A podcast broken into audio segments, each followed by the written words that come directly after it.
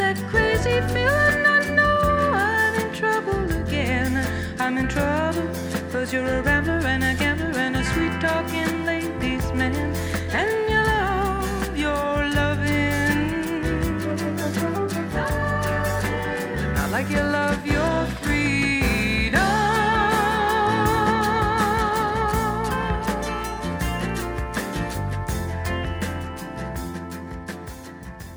Welcome. This is Michael Volkov, and this is episode 212 of Corruption, Crime, and Compliance. Our episode today is a discussion of the Justice Department's indictment of a former B- Boeing chief technical pilot in the 737 MAX safety scandal.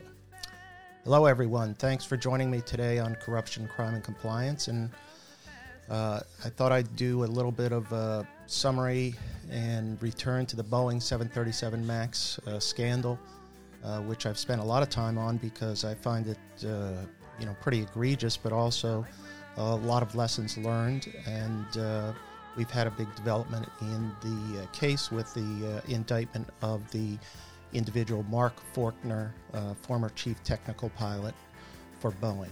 Uh, before we get into that, let's uh, hear a word from our sponsor, Steele Compliance. Steele Compliance is the global leader in compliance and ethics management. Steele's compliance and ethics platform is comprehensive, robust, and easy to use to promote a company's culture of compliance.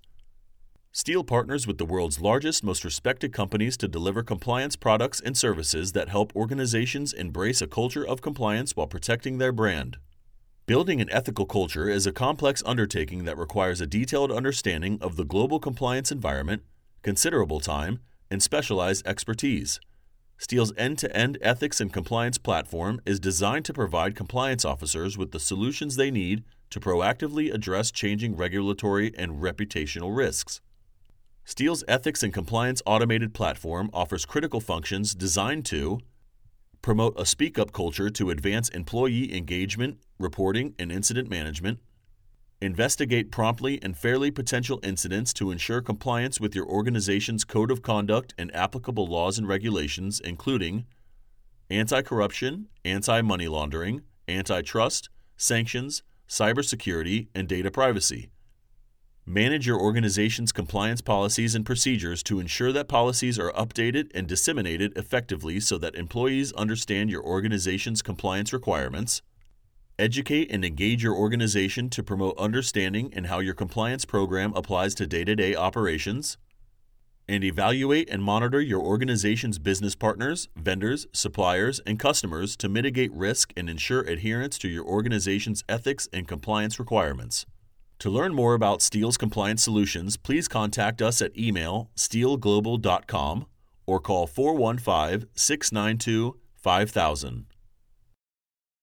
Well, returning to uh, the Boeing 737 MAX uh, scandal, it certainly is uh, just a tragic, uh, horrible uh, incident, and it shows you how uh, compliance, governance, uh, and board accountability, as well as senior management accountability and corporate misconduct, can lead to uh, you know tragic circumstances with the two plane crashes uh, and the killing of uh, approximately 357 individuals.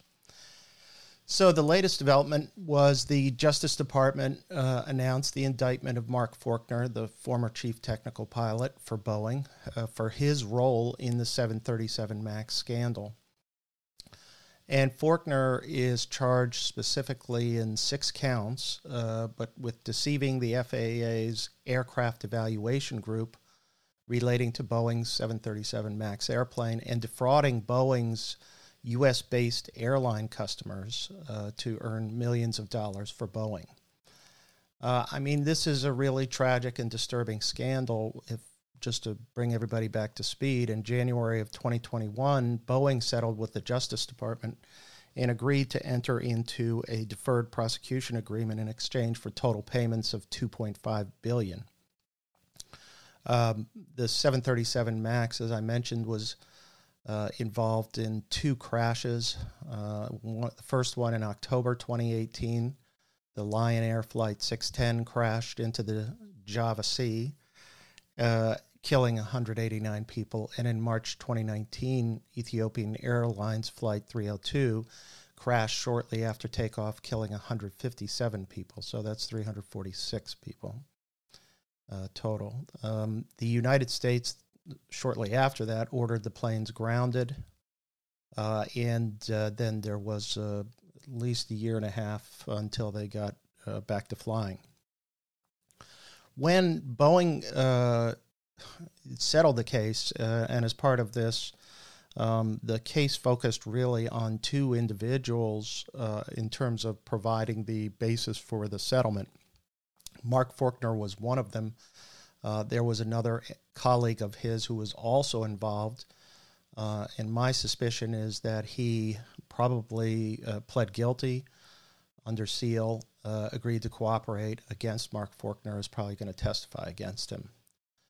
Um, you know, the, just a little bit more background. You know, the criminal case against Boeing requires the Justice Department to identify you know, one or more individuals who committed a crime that can be fairly attributed to the Boeing Corporation. And that's under the doctrine of respondeat superior, uh, where, um, you know, now Boeing has been praised for its remediation efforts and its end result. Uh, it clearly could have been a lot worse. Um, but in my view, uh, and I'm going to sort of do a later podcast on this, I want to show you at least and describe to you what the Delaware court recently found in allowing a uh, derivative shareholder suit to proceed against Boeing uh, in terms of the corporate culture. And it's clear that the Justice Department has a different view and more positive view of what happened at Boeing in terms of its culture than did the Delaware court. And we'll talk about that. But let's get back to the Forkner case and the fact that, uh, you know, he's the first individual to be charged. I don't know if, I doubt there will be other people charged since uh, the focus of the Justice Department's investigation seems to be these two individuals, and I think one being Forkner and the other, his colleague, I'm sure cut a deal. Now, going back to the settlement, uh, the original settlement, Boeing admitted then that it had withheld critical information, and, and this just provides useful background in terms of understanding Forkner's uh, liability. Uh, that they withheld critical information about what's called the maneuvering characteristics augmentation system and the impact that it had on the plane's uh, flight control system. And um, the reason why that's really important is that Forkner was involved in terms of deceiving the FAA about uh, the fact that the MCAS system was going to be triggered uh, in certain operating conditions and whether or not that was going to be mandated for required training by new pilots. Uh, and there was a lot of cost uh, pressure against Forkner not to um, require training on the MCAS system because it requires a lot more flight simulators and it requires all the airlines to spend more money. And so uh, he deceived in terms of the operating triggering of the MCAS system, which causes the nose to dive. And that's what happened with those two plane crashes. The nose dived, uh, dove, and then led to those crashes. So um, his deception uh, apparently uh, resulted in airplane manuals and pilot training materials omitting information about MCAS. And then the two tragic uh, crashes were the result of the MCAS system and the failure to ensure awareness and, and of training of that system uh, in certain flight situations. So I've sp- spoken a lot about this case, and there are other podcasts that I have about it, but I want to go back to uh, Forkner's situation.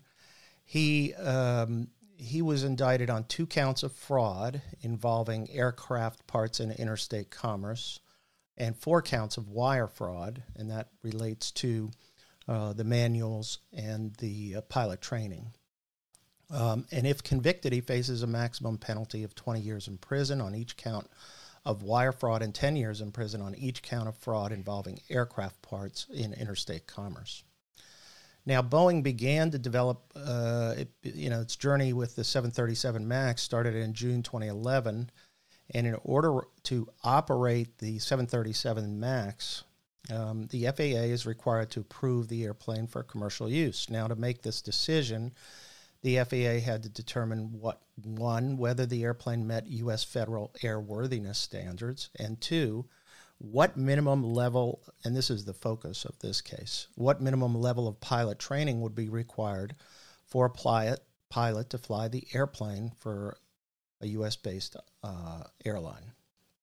Now, these two determinations are made by two entirely different groups within the FAA. The FAA Aircraft Evaluation Group is principally responsible for determining the minimum level of pilot training required for a pilot to fly the airplane for a US based airline. To make that determination, they compared the new version of the 737 MAX, it's called the NG, to a prior version of, uh, I mean, the new version of the 737 MAX to the prior version, the 737 uh, NG.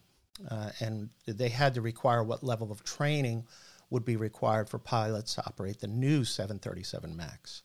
And the FAA AEG assigns a specific training range from level A through level E, with level A being the least intensive and costly, and level E being the most intensive and costly. Now, for example, level, and this is what is at issue here, level B training required computer based training, which could be completed from any laptop anywhere.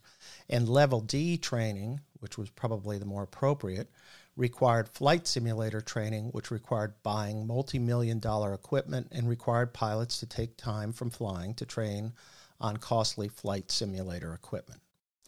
Now, the FAA's evaluation of the new airplane training requirements is published in a Flight Standardization Board report. It's called an FSB report. The FSB report contained relevant information about certain airplane systems and parts that had to be incorporated into manuals and pilot training manuals. So, Boeing 737 MAX flight technical team was responsible for identifying and providing the FAA, the AEG, all relevant information in connection with the publication of the 737 MAX FSB report. Now, this was this group where Forkner was the chief technical pilot, was separate from the Boeing group that provided information to the FAA on the issue of airworthiness. Now, the 737 MAX was designed to be more fuel efficient than the prior version of the 737 NG. And to achieve that fuel efficiency, the MAX included larger engines situated differently under the wings, which altered the aerodynamics of the plane. The different aerodynamics caused the 737 MAX to pitch up during a flight maneuver called a high speed wind up or wind up turn, which involves sharply turning the plane at a high speed, Mach uh, 0.6 to Mach 0.8, uh, in a corkscrew pattern and outside the limits of how a pilot would fly a 737 max during a normal commercial flight. If unaddressed, uh, Boeing 737 MAX would not have met FAA airworthiness standards. So, to fix this issue, Boeing installed the MCAS as a new part of the flight controls for the MAX. The MCAS caused the 737 MAX nose to pitch down by adjusting the horizontal stabilizer located near the airplane's tail. The MCAS, as originally designed, would only operate when the airplane was in high speed wind up turn. Forkner uh, was part of the uh, team uh, and joined it in 2012. In 2014, Forkner became Boeing's chief technical pilot for the 737 MAX. Now, he knew he had to provide the FAA with true, accurate, and complete information and the difference between the 737 MAX and the prior model 737 NG. And he knew that the MAX FSB report and its difference training determination was critical. And he also interacted with airline customers and was required to provide true and accurate information so that their pilots received complete information needed to fly the 737 MAX. Now, Forkner knew that Boeing's objective was to receive a training determination no greater than level B so that the 737 MAX would not increase costs for pilot training. If additional uh, training was required, Boeing's airline customers would be entitled to financial compensation. In an email sent around December 2014, Forkner stated, quote, if we lose level B, it will be thrown squarely on my shoulders. It was Mark, yes, Mark, exclamation point, who cost Boeing tens of millions of dollars, exclamation point. During a 2015 briefing of the FAA AEG, Boeing employees told the FAA that MCAS was only needed in high speed turns of Mach 7.7 to 0.8. Forkner told an FAA employee that MCAS was designed to operate during high speed wind up turns in August 2016. The FAA AEG issued a provisional determination level B differences training determination. In November 2016, however, Forkner learned from a simulated test flight that MCAS operated at significantly lower speeds, Mach 0.2, than had previously been told to the FAA, because they had been told 0.6 to 0.8. Forkner knew that low speeds around 0.2 Mach were common at low altitude commercial flights in and around takeoff and landing. So after the simulated test flight, this was in 16, 2016, Forkner wrote to his colleague, who I think is the cooperating witness, a 737 MAX flight technical pilot, his colleague. Forkner wrote as follows Oh, shocker, alert! Exclamation point. MCAS is now active down to Mach 0.2. It's running rampant in the sim on me at least that's what a Boeing simulator engineer thinks is happening. His colleague replied, Oh, great. That means we have to update the speed trim description in volume 2. Forkner. So I basically lied to the regulators. Unknowingly, he puts in parens. And the employee says, It wasn't a lie. No one told us that that was the case. Forkner contacted then a Boeing senior engineer who confirmed to Forkner that MCAS had a broader operational scope down to Mach 0.2. Shortly after learning this information, Forkner met with an FAA employee to discuss the flight simulator results, and Forkner did not inform the employee that MCAS could now operate during the entire speed range of the 737 MAX. Two days later, Forkner and his colleague received a draft of the 737 MAX FSB report, which included inaccurate information about the MCAS and the training level determination. Forkner provided edits to the report and deleted any reference to MCAS or to correct the FAA's incorrect understanding that the MCAS was limited to operation at Mach 0.7 to Mach 0.8. He reiterated this false understanding in subsequent edits in 2017 to the FSB report. The final FSB report omitted any reference to the MCAS and adopted a level B differences training determination. Uh, on October 29th, 2018, the Lion Air Flight 610 crashed after takeoff into the Java Sea, killing all 189 passengers and crew. Following the crash, the FAA AEG learned that MCAS's, M, the MCAS system had activated during the flight and may have caused the crash. The FAA AEG learned for the first time about the change to the MCAS, including the information Forkner concealed from the FAA. Forkner and his colleague continued, and this is perhaps is probably one of the worst facts for him, is even after the first crash, he continued to mislead others at Boeing and the FAA about their prior knowledge of the change to MCAS. Five months later, on March 10, 2019, Ethiopian Airlines Flight 302 crashed shortly after takeoff, killing all 157 passengers and crew on board. The FAA AEG learned that MCAS was activated during the flight. That's why the nose was going down. Three days later, Boeing 737 MAX was grounded. It's a pretty, that's the outline of the criminal case against Forkner. Now, I think one of the defenses I expect him to raise is just to say, look, uh, other people knew, and he was pressured to do this uh, out of cost constraints. There were others involved who knew, or that there were that he did this because of the pressure that was put on him with regard to cost and to deliver uh, the training determination of level B. Um, I don't know how. I don't think that's a very compelling defense, but I don't know what other defense he might have. Is basically to try to say that he was the one being singled out here. But the facts against him are pretty compelling. I'm not saying that there aren't other people who uh, shouldn't be, uh, you know, their conduct examined as well. I just don't know all the facts. But at least uh, as to this indictment, and from what I know and have read about the Boeing case, this certainly is uh, a troubling and disturbing uh, criminal case, and uh, and the facts are pretty compelling, particularly with the the number of innocent passengers who were killed. Anyway, so we'll stay on top of this. Uh, I'm going to be back to talk about in a few weeks to talk about uh, the, uh, the the Delaware court case because I think that's an interesting case as well. So, anyways, stay in touch, stay healthy, uh, and we'll we'll be back shortly.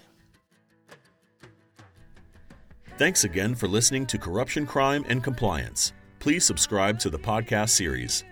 The Volkov Law Group believes that every company should have a robust ethics and compliance program. Experience and research show that ethical companies are better performers in the global marketplace. You can learn more about the legal and compliance services we offer at our website, www.volkovlaw.com. You can also follow our award winning blog, Corruption, Crime, and Compliance, and our podcast series. You can contact Michael Volkov at his email address, mvolkov at volkovlaw.com.